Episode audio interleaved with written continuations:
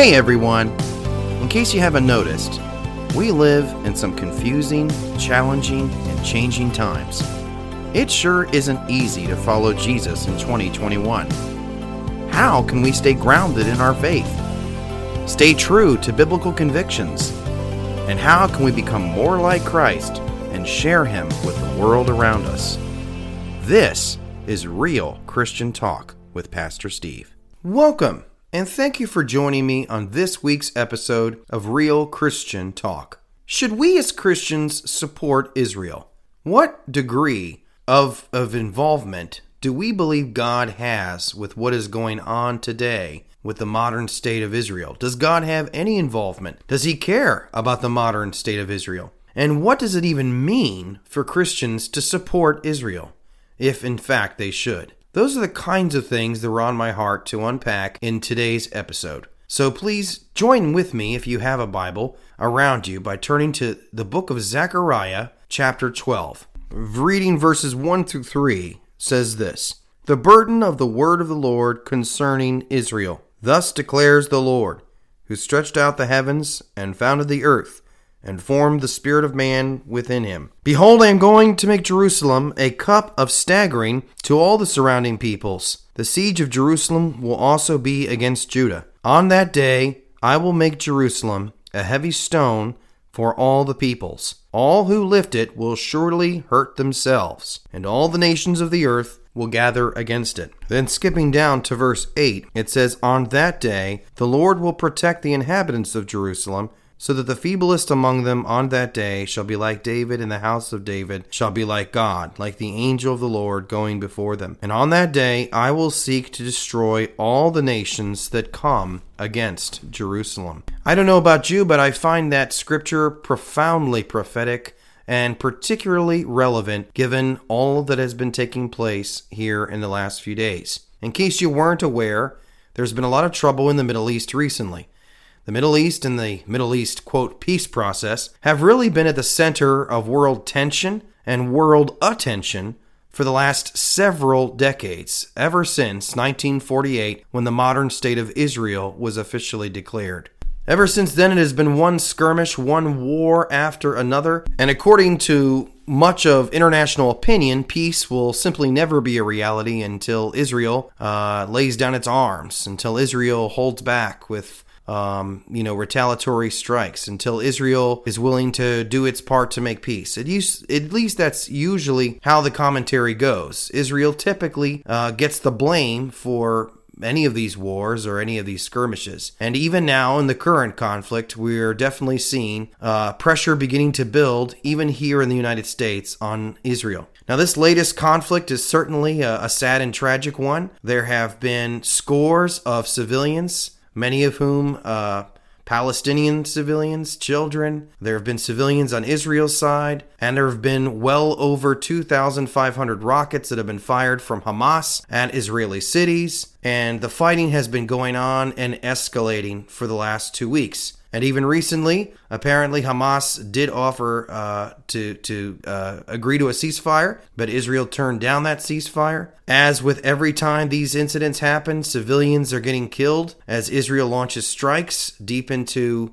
uh, Hamas-held territory, and and often when these things happen, of course, the, the pressure begins to, to build and the opinion turns more and more against uh, Israel. And typically, and these conflicts always get messy with the civilian aspect. You've got Hamas that is indiscriminately firing rockets that, if it were not for the US backed Iron Dome shield that the Israelis have, taking out 90% of those rockets, God only knows how many civilian casualties uh, the you know Palestinian militants would be inflicting on Israel right now. Um, but then at the same time, of course, you you've got uh, many civilians and collateral damage done when Israel strikes at Hamas locations because of dense population that is centered in the Palestinian held areas. You've got, you know, Hamas that purposefully puts a lot of its weaponry and its bases around civilians. So it only further makes it even worse. And so you've got pressure building. The United Nations Security Council always typically tries to pass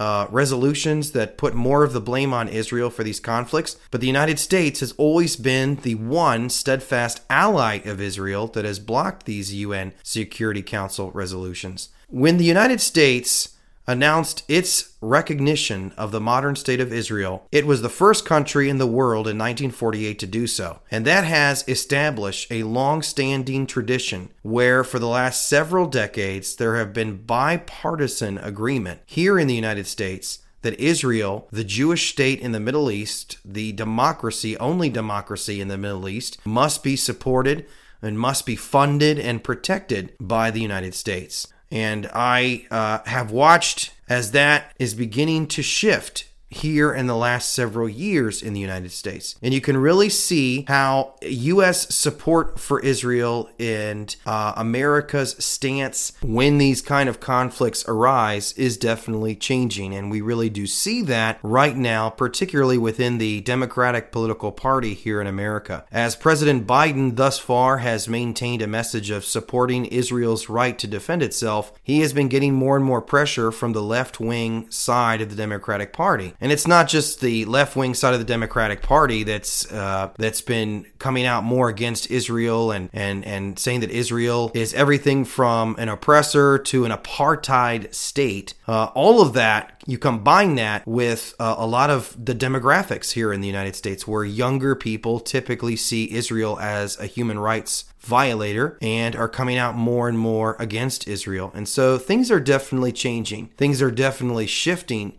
And I suspect that in the coming years, we will see American support for Israel wane. But this all brings up a very important point, and I've seen this with, uh, you know, different Christians, and and that is what should be uh, as those of us who believe in Jesus Christ and who follow the Bible as the Word of God. What should our stance be as it relates to what's going on in the Middle East? How should we view the modern state of Israel? How should we view the Middle East conflict? And what should our role be? What should we, you know, be about? And there's a lot of facets to that that I wanted to, um, you know, unpack here in this episode. Um, I, for one, uh, believe that God cares very much about Israel. Uh, I believe that you know Scripture refers to Israel as the apple of God's eye. I believe that Jerusalem and that land. That land that is smaller than New Jersey, that is at the geographical center of the world, is also at the center of God's story and of God's heart. And I do not believe that that has shifted or changed uh, because of, of, of the years that have gone by or because of the current state of where Jews individually are spiritually as it relates to Jesus Christ. I believe that, that every person, Jew or Gentile, needs to find redemption and salvation through placing his or her faith and trust in Jesus Christ and Jesus alone as the Messiah who came to die and rise again for our sins and who will return as the triumphal Messiah that the Jews in Jesus' day were looking for. So I'm very clear about that. However, does that mean, because of the current state of where Jews are spiritually as it relates to Jesus, does that mean as a Christian that we should believe that Israel is simply no longer part of God's plan? Or that God's promises to Israel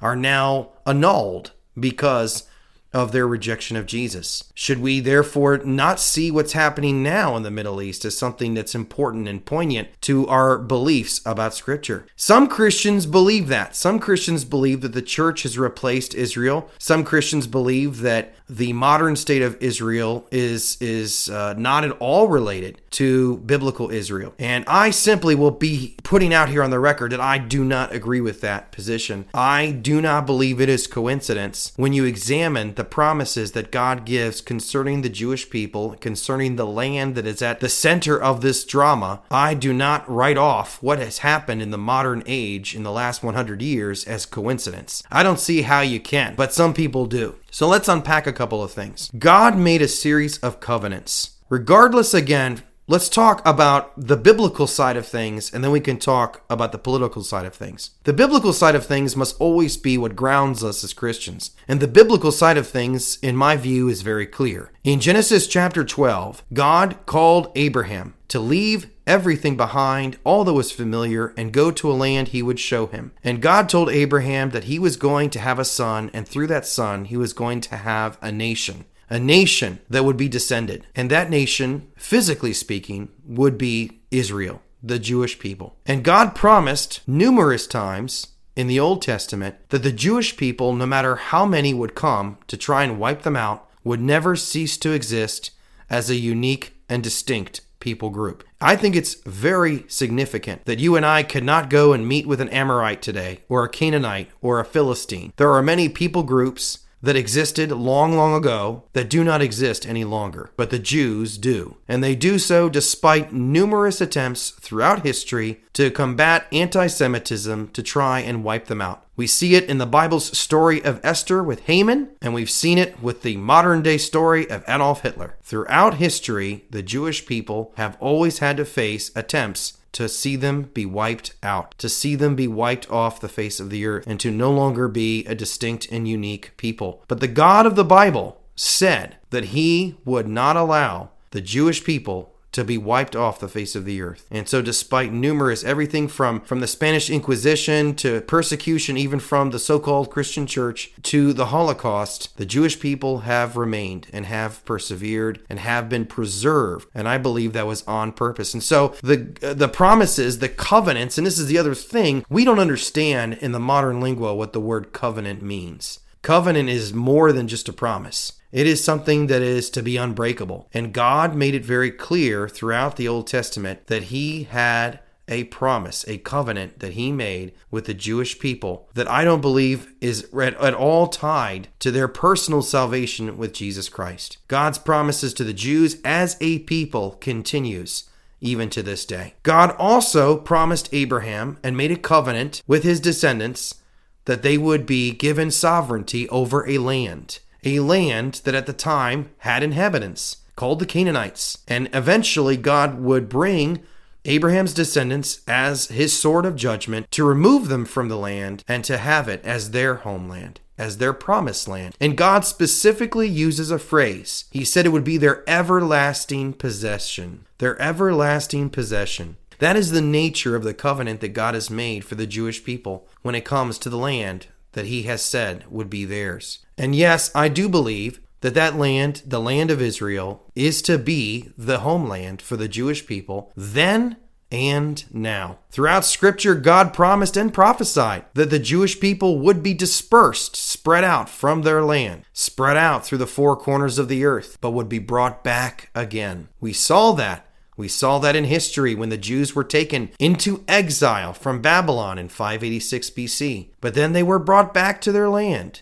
They were restored 70 years later, and then the Jews were dispersed again from their land in the year 70 AD. They were dispersed from there to the four corners of the earth. But after a, a, Zionist movement began in the late 19th century that gradually gained steam after World War I, the Jewish people were finally given a land back to them that was part of the land God had promised in 1948. So I don't believe it's coincidence that 2,000 years later, the Jewish people are again being brought back to their land. It is simply impossible to be acquainted with, with Scripture and come away believing that Israel is not still a very key part in the unfolding drama that is God's story. I simply do not believe that that is coincidence that can be written off. It's impossible to come away from, from taking a serious look at Scripture and believing that God's done with Israel. In fact, in the New Testament, in Romans chapter 11, after the Apostle Paul, who was Jewish, lamented the fact that his people up to that point were for the most part rejecting Jesus, the Apostle Paul celebrated believing in faith that, that Israel would one day be saved. He makes the statement in Romans chapter 11 11, verses 25 and 26, that one day Israel would be saved, that Israel would recognize that Jesus is, in fact, the promised Messiah. And so, yes, I do believe that the church, spiritually speaking, is God's people, but I also believe that God is not done with Israel that God is not done with the Jewish people. And the passage of scripture that I open this episode with in Zechariah chapter 12 gives a prophetic outlook, a prophetic picture of what we can expect as we get close to the triumphal return of Jesus Christ. In Zechariah chapter 12, God makes it very clear that when it comes to Israel, he gets very personal and very serious about it. He makes it clear that one day Jerusalem is going to be an immovable stone that causes staggering, that causes reeling, that causes tension and stress to all the surrounding peoples around it. And he also makes it clear that all the nations that will one day gather against Israel will not be successful in destroying her. And boy, have we continued to see that ever since. But Zechariah 12 also also talks, if you read on, that there would be a spiritual revival. It goes on in chapter 12 to talk about how the Jewish people would, would come to recognize and realize that Jesus is the promised Messiah. It says that the Holy Spirit would be poured out upon them and that they would come to recognize Yeshua as the Messiah and that before uh, Israel is able to be destroyed, Yeshua, Jesus, will return in triumph in glory on the Mount of Olives and will deliver them yet again. So, biblically speaking, spiritually speaking, I don't believe it's possible to take the Bible seriously and not be in awe of what we are witnessing in our lifetime. You know, I've heard it said before one of the best proofs or evidences for the existence of God is Israel. The God of the Bible shows himself to be real even in our time as we are witnessing since 1948 the fulfillment of biblical prophecy. And just as we have seen the regathering of the Jews to the land of Israel, we are also seeing the fulfillment of nations coming against Jerusalem and against Israel. God says in Genesis chapter 12, I will bless those who bless you, and whoever curses you, I will curse. I believe that one of the principal reasons the United States of America has been in the position it has been in since the end of World War II is the pivotal role the United States of America has played in supporting Israel. And I believe that if and when, and I do believe it is inevitable that when, America turns its back on Israel, we will do so to our own peril. Now, that's the spiritual side of things. What about the geopolitical side of things? When you look at the history of it all, in 1948, the United Nations had decided to answer the dilemma of how to have a homeland for the Jewish people and have a Palestinian state by coming up with a, a, a partition plan of a two state solution where there would be one Jewish and one Arab. The Israeli Jewish side accepted the terms of the plan, the Arab side rejected it and launched a war along with other Arab nations to try and destroy Israel from its conception. But that attempt failed, along with every other attempt to destroy Israel since. In the 1967 Six Day War, Israel was able to recapture the city of Jerusalem bringing Jewish sovereignty over Jerusalem for the first time, well, since before the exile of the Jews in 586 BC. And yet, ever since then, Israel and the Palestinians have been stuck in this quagmire of trying to come up with peace with the United States and with the world pressuring for there to be a Palestinian state. To be clear, when one looks at the geopolitical map, there never has been a Palestinian state. There have been Arabs that have lived there and around there, but there never has been a Palestinian state. And in some of the territory that was captured by Israel in the 1967 Six Day War, originally were that were part of the country of Jordan, there never was talk when Arabs living in that part that is now Gaza of a Palestinian state or Palestinian citizenship. Only after Israel agreed to give away land in the promise and hope for peace did that term be used to describe the inhabitants that are now living in that part of the world. The reality is that Israel, throughout its history since 1948, has been willing to give up territory in the hope of there being peace. Israel returned the, the Sinai Peninsula to Egypt after the 1973 war with Egypt. Israel was willing to give Gaza and the West Bank back. And yet, since then, Hamas, a terrorist organization that refuses to recognize Israel's right to exist, has seized power in those areas, and that right now, today, is where the rockets are coming from that are hitting Israeli cities indiscriminately. In the year 2000 and 2008, Israel offered a state to the Palestinians. Israel offered uh, an agreement at the Camp David Accords that President Bill Clinton hosted in 2000 that included 97 to 98 percent of what the Palestinian side had demanded. And yet Yasser Arafat turned down that deal. And there never has been another real legitimate shot since. Now, I am not one to say that Israel is faultless when it comes to its history. But I do believe, both biblically and geopolitically, that Israel has a right to exist, that Israel uh, has a right to defend itself, because I know that if thousands of rockets were hitting Texas right now from Mexico, the United States would certainly be responding. And I believe biblically that God has mandated for there to be Jewish sovereignty over this small strip of land that's at the heart of all of this drama. But does support for Israel as a Christian, does support for Israel as a Christian mean that, that we have to condone everything that Israel does?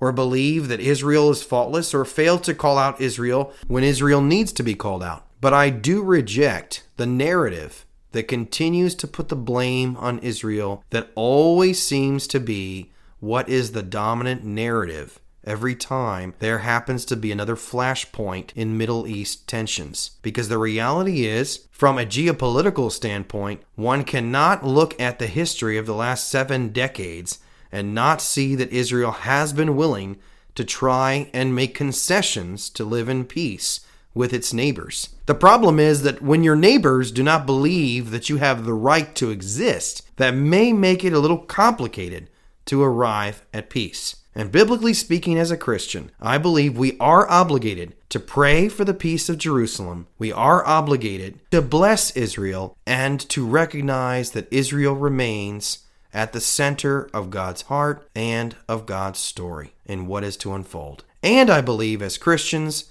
it is important that we do have compassion and that we do have love and sympathy for those of both Jewish and Arab descent who are at the center of these conflicts. And most importantly, we should always be wanting to share the gospel, the good news of Jesus Christ with both the Jews and Arabs because the reality is, and the ultimate tragic irony, is that when you look in Genesis, all of these conflicts, all of this between the Jews and the Arabs, goes back to a family quarrel that went terribly wrong. And as Christians in Christ, part of the gospel that is truly incredible is that God is one day going to bring Jew and Arab, Gentile and Jew together as one people in Christ. And that is part of what God is doing even now. And I believe what we are witnessing is setting us up for the last act in the grand play of what God is getting ready to unveil as we get closer to the return of our Lord our Savior. So as I conclude every episode, I want to encourage you all from 1 Corinthians chapter 16, verses 13 through 14, to stand firm in your faith and let everything that you do be done in love. God bless.